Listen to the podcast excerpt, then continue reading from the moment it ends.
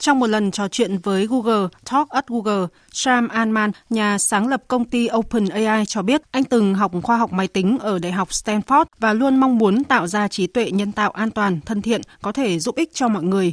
Sau nhiều năm, Sam vẫn theo đuổi nghiên cứu về trí tuệ nhân tạo và cách đây 2 tháng, công ty OpenAI của Sam đã giới thiệu ChatGPT với phiên bản thử nghiệm không chỉ thu hút sự quan tâm của giới công nghệ. Sau 5 ngày ra mắt, ChatGPT đã đặt mốc kỷ lục khi có 1 triệu người sử dụng và nhanh chóng cán mốc 100 triệu người sử dụng. Thống kê của Sensor Tower cho thấy để đạt mức 100 triệu người dùng, ứng dụng Google Dịch cần 6 năm rưỡi, Instagram mất khoảng 2 năm rưỡi, ứng dụng TikTok cần 9 tháng, trong khi mức kỷ lục 2 tháng đã thuộc về chatbot này.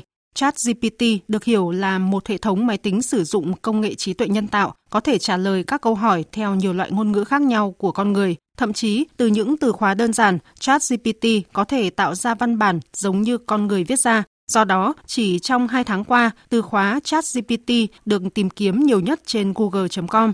Ông Nguyễn Thế Trung, Chủ tịch Hội đồng Quản trị, Tổng Giám đốc Công ty Cổ phần Công nghệ DTT cho biết. Chúng ta có thể nói nó là một cái sự tiến hóa từ cái máy tìm kiếm của Google. ChatGPT có thể trao đổi ờ, dưới hình thức ờ, ngôn ngữ rất là giống như một người đang trao đổi với chúng ta.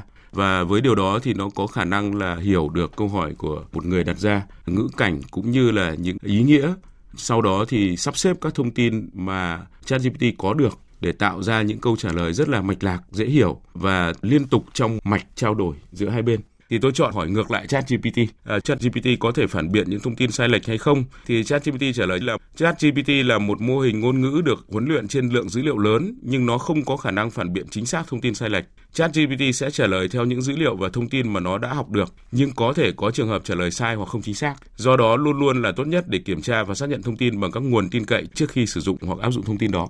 Machine Learning, học máy, đang giúp cho trí tuệ nhân tạo AI sẽ ngày càng thông minh hơn, nên khi các dữ liệu được tìm kiếm, chọn lọc và gửi thông tin tới ChatGPT thì độ chính xác sẽ phụ thuộc vào nguồn thông tin có sẵn trong hệ thống máy tính.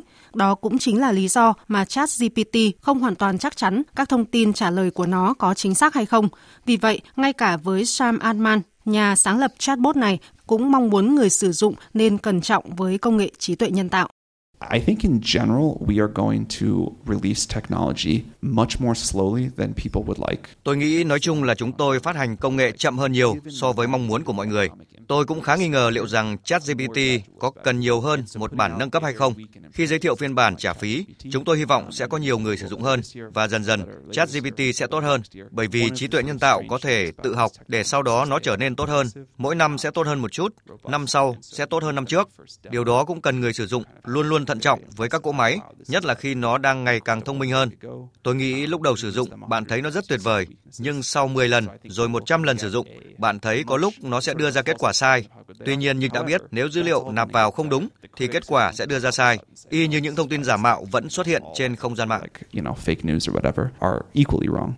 Ước tính trung bình mỗi ngày có 13 triệu người sử dụng ChatGPT và ngày mùng 2 tháng 2 vừa qua, ChatGPT đã công bố bản thu phí với mức 20 đô la Mỹ một tháng.